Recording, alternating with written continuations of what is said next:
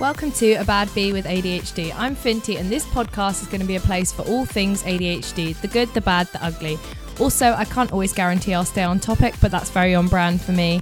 If I've learnt one thing from having ADHD, is that I've never had a unique experience in my life ever, so here we are.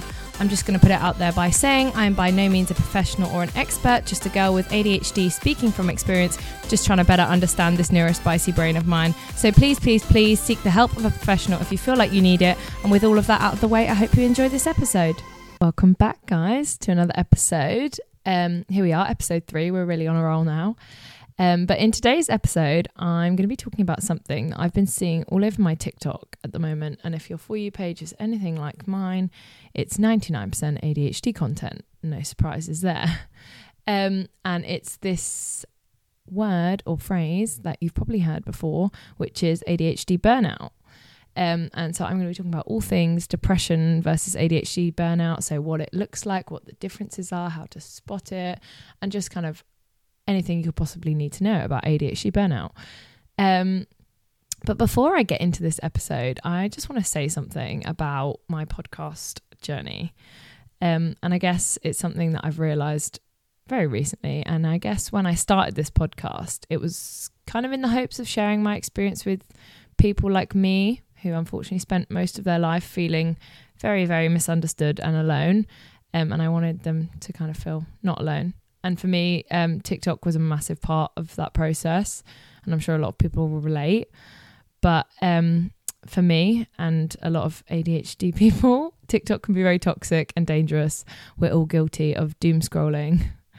Um, but yeah, I guess the silver lining and other side of this podcast process is that I've kind of been able to reflect on my life to this point, um, and what kind of influence ADHD has had on pretty much everything in it.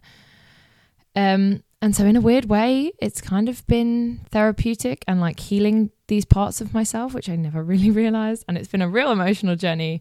Even planning out this episode, I literally have cried so many times. Um, but I guess not realizing it growing up with undiagnosed ADHD can cause so much trauma.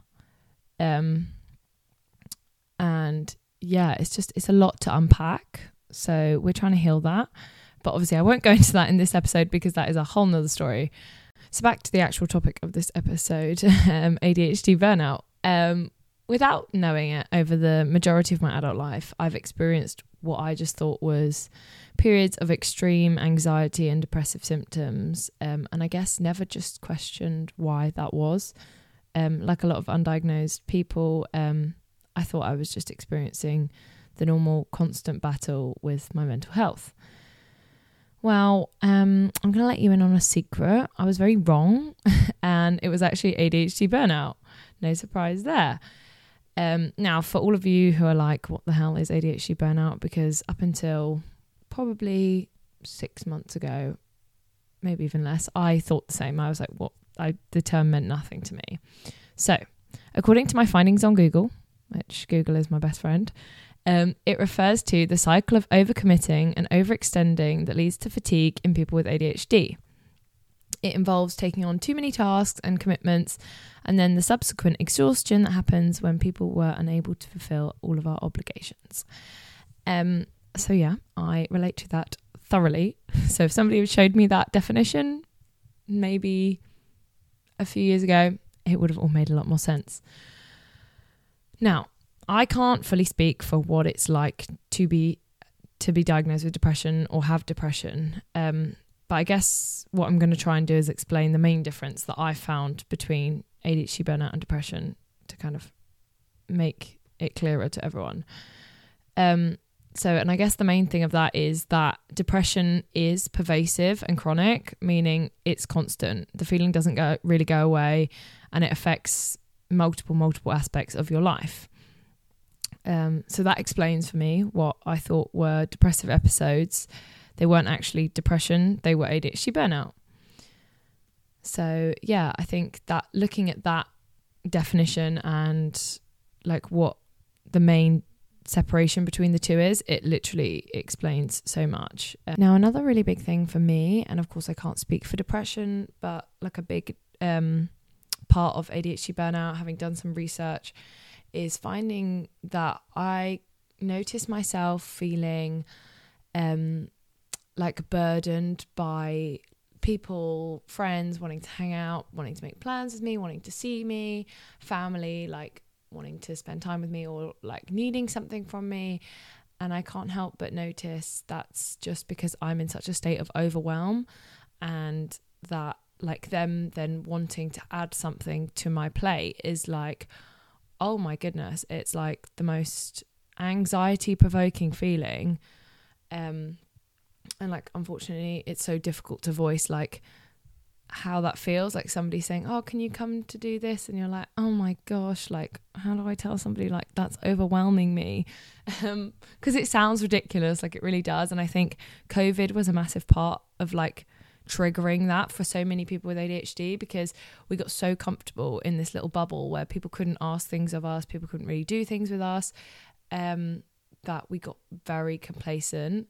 And so then coming out of that, I've noticed that feeling like tenfold because it's just constant. Like people want to see you, people want to hang out with you, and that's great. But it's like once this kind of like period of being so comfortable in not doing that happened, it triggers so much anxiety to be like, oh yeah, like great, I want to do that. I want to hang out with you. Like let's do that plan for that trip or whatever that looks like. It it just triggers so much anxiety and I feel like that's a really big difference for me like noticing like when I'm depressed or a depressive episode like I don't have the capacity to think about any of that kind of thing but when I'm burnt out it's like I'm so overwhelmed by my own life and everything that's going on in my head that the capacity is just not there for like somebody wanting to spend time with you or make a plan with you or do something. Do, does that make sense? That's again me like trying to understand if I'm just rambling on and not making any sense. But back to a little story um, and giving you guys some context and background. Um, we're going to go back to the beginning of my adult life after I left sixth form. Um, I left sixth form obviously 18 and when I did, I didn't really know what I wanted to do. And so I started an apprenticeship working in corporate global marketing. Sounds super fancy and super exciting. Um, but long story short, I pretty much struggled the entire 18 months of the scheme. And thankfully, I was blessed with the most incredible manager who I genuinely wouldn't have made it through without. So props to her. Anyway, I digress. Um, I'm literally like pretty much following my notes on this because I will get distracted. Um, around like 14 months in, I just started to experience um, what I know now is obviously symptoms of anxiety, and that was like the first time I'd ever experienced mental health. Um, and for me, that looked like vomiting pretty much every day, and it was mostly in the mornings, like before I'd go to work. All the stomach bile, that's too much information. But anyway, um, and also like normally on a Sunday night, like right before after dinner, before going back to work, that should have been a warning sign to me that something was not right.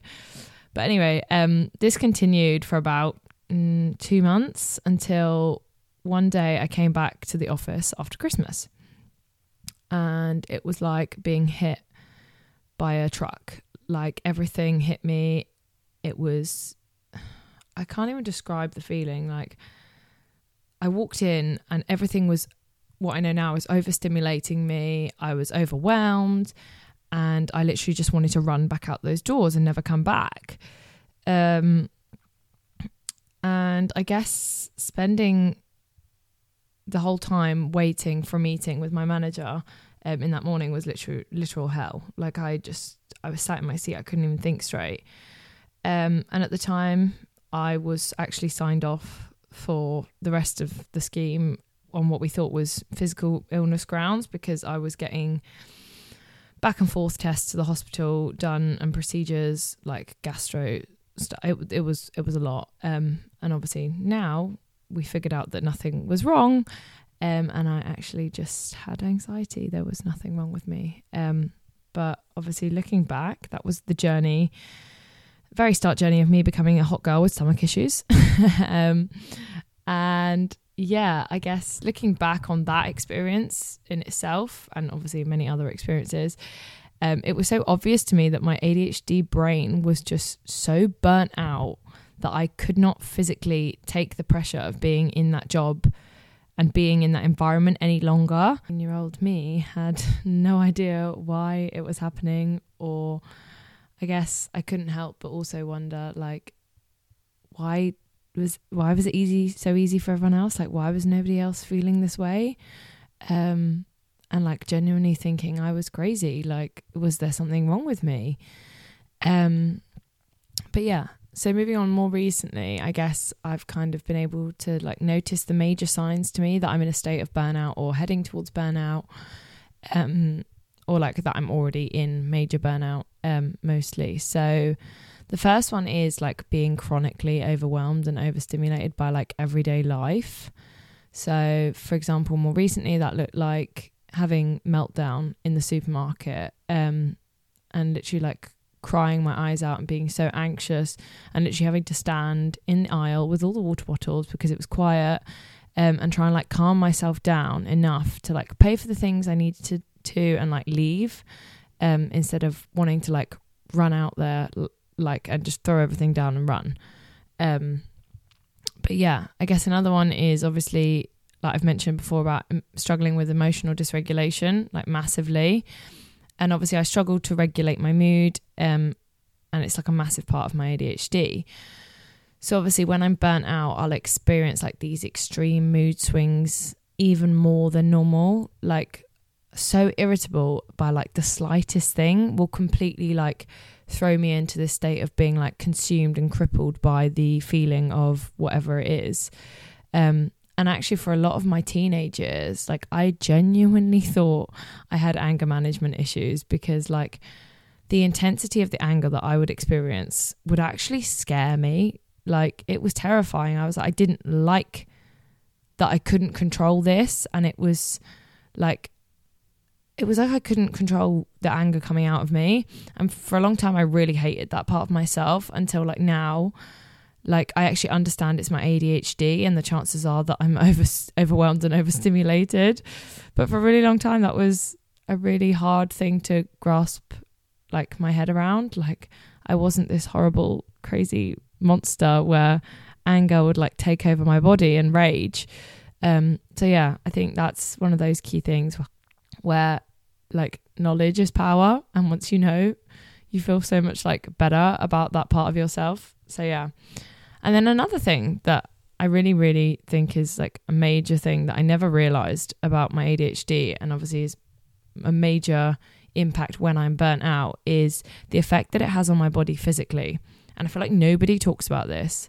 Um and basically how it kind of manifests is i will experience the most intense levels of fatigue. Like, I mean, exhausted. And the only way to like possibly describe it to someone is you know that feeling when you're really ill and you're getting really ill and your muscle aches and your body and your like entire body feels heavy and tired and getting out of bed just like seems physically impossible like there's no amount of brain capacity that can get you up um that's how it feels like at the end of the day or like if i'm burnt out like that's how it feels. Um, and my brain is not necessarily tired because obviously my brain is still going constantly at a million miles an hour, like it does. Um, though you know those 17 TV screens that everyone talks about, and I'm not like physically like my brain isn't tired, and that should have been a red flag. Like I said to myself, it used to be that my brain wouldn't be tired and my brain wouldn't switch off, but my body was tired. Um, but yeah, I think tiredness has always been something that really impacted me in a way that I didn't even notice. I thought everybody just felt tired. Like people used to ask me, like, "How are you?" And I'd be like, "Oh yeah, I'm just tired." Like, "Oh, how, like how you doing?" "Oh, I'm just tired." Like, "I'm tired" was my response to everything, and I was like, "That's not, that's not a response. Like, that's not a feeling. It's not an emotion. Like, you're tired. Like, uh, it just, it really, it really is a lot. But um, yeah, I think how going forward like my advice for that in particular and just in general is like stop holding yourself accountable to neurotypical standards because neurotypical people is great like they can go out and work a 9 to 5 Monday to Friday go out and socialize all weekend like and then do it all over again um But as someone who has spent their time and their life trying to live like that, um, it's not how your brain is work, work like works. It's just not. Um, and your body will make you pay for the consequences of that until you learn that that's not how your brain works. So, speaking from experience here, I'm learning that the hard way. Um, so I'm sharing it with you all. Now, here comes one of my analogies. FYI, expect many more of these in my episodes. Um, it's kind of my thing. Those that know me know it's just the way my brain works. I love analogies. It helps me understand things better. So yeah. Um, but my analogy for this is basically so if you have naturally curly hair, right, which funny enough, I also recently discovered I have, um, but you wouldn't follow a hair care routine for straight hair, would you? I mean, maybe you would. I don't know. Who's going to judge you? Um, but your curls are going to look terrible doing so, right? So why would you follow a routine and a structure that works for a neurotypical brain when you don't have one of those? Enough said there. You get my point. Like, You've got to do what works for your brain, and whatever that looks like, it's going to give you the best result. So, moving on. Um, once I got my diagnosis, I was kind of like in this period of being sick of experiencing these burnouts. Like they were ruining my day to day life all the time. Um, and so, obviously, once I established that it was burnout, um, I wanted to try and prevent it as much as possible. And so obviously I headed straight to the internet. And this is, I guess, what I found that I think has really helped me most. I've been kind of like trialing it since doing so. Um, and so I thought I'd share it with you all. Um, the first one is practice saying no without apologizing. Now, I know the people pleaser in you is fighting every part of this, and I'm so guilty of it too. Um, but what I want you to do is I want you to make boundaries your new bestie. Um, because actually, once you do, it's going to have such a positive impact on that burnout. It's something you're going to notice straight away because you're not putting other people's needs before your own. And actually, at the end of the day, you're the only person that can look out for your needs and you know what those are. Um, and I've learned that if people aren't okay with it, then unfortunately that's on them. Uh, so, yeah, so it's a learning experience for us all, is learning to rest and resting without feeling guilty is the most important part of that. And it comes to like stopping holding yourself accountable to like neurotypical standards. Um, so make time for yourself to like genuinely relax. Like put that shit in your calendar if you have to.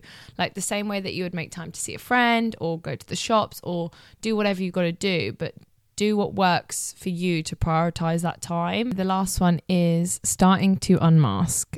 Um, and now I don't know, and I didn't think I realized how much I was masking and how much it was contributing to my burnout until like I started actively not trying to do it as much as I possibly could. Um, and I'm going to be honest, for me, like it's still a massive work in progress. But for me, the biggest part was like stop by stop doing it in front of people that you feel most comfortable with, whether that's your family, your friends. Also, highly recommend doing it with your neurodivergent friends if you have any. If you don't, make some. That's another top tip for you. Um, because obviously that's your safe place. Those are people that aren't going to judge you for that masking behavior.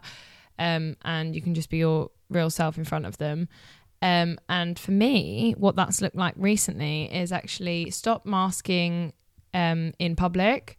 So obviously, I always go out, have headphones in, and like recently, I've stopped masking my hyperactivity. Obviously, if you don't possess that um, trait, then it's not as much of a thing for you. But for me, I was waiting in a cafe the other day for a drink, and I had my headphones in, and I was just like listening to my dopamine music and I was just standing there like so impatient. So I just started like bobbing my head and tapping my legs and wandering around. Um, because realistically, like, who was that really going to bother and who was it going to offend that I couldn't stand still? And yeah, honestly, just stop caring what random strangers think of you. It's really like honestly amazing once you start doing it because you're like, oh my god, yeah, nobody cares, and I'm never going to see these people again. Um, and if you do, like, what's what's going to happen? Like, really, like worst case scenario, like what is going to happen? So yeah, that was a really big part of that. So those are like my three like top tips that I found and like started practicing. And honestly, they really are helping. Like, I'm going to be real with you. So give them a try out and see what you think. But I've also li- linked some other like sources of information in the description. So feel free to like check those out. Got more advice, tips on burnout, like understanding it a bit better because once you understand it, genuinely you can start doing something about it. I'm going to jump in here by saying quickly that obviously you can follow all these tips and tricks and try and prevent burnout as much as you possibly can. But something that I'm trying to learn is that you also have to accept that ADHD burnout is never going away.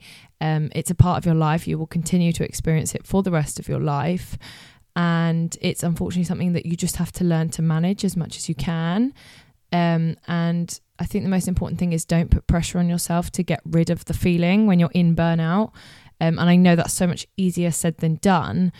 But honestly, I'm finding you have to learn to trust the process and learn that you will get back to that stage where you feel like you're on top of things in your life again and this burnt out feeling does not last forever. We all know it's temporary.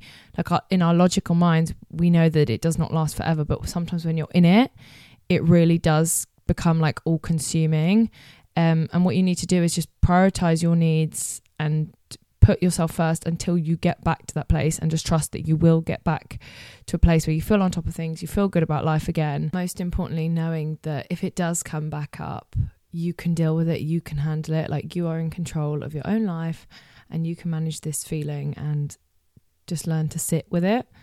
Um, so yeah, I just wanted to like jump in and mention that because I feel like it's super important. Um, so yeah, I feel like the words of Ronan Keating's "Life is a roller coaster" was just going through my head while I was thinking of that. So I'm sharing it with you all. Um, but yeah, life is a roller coaster, especially with ADHD, and you've just got to ride it.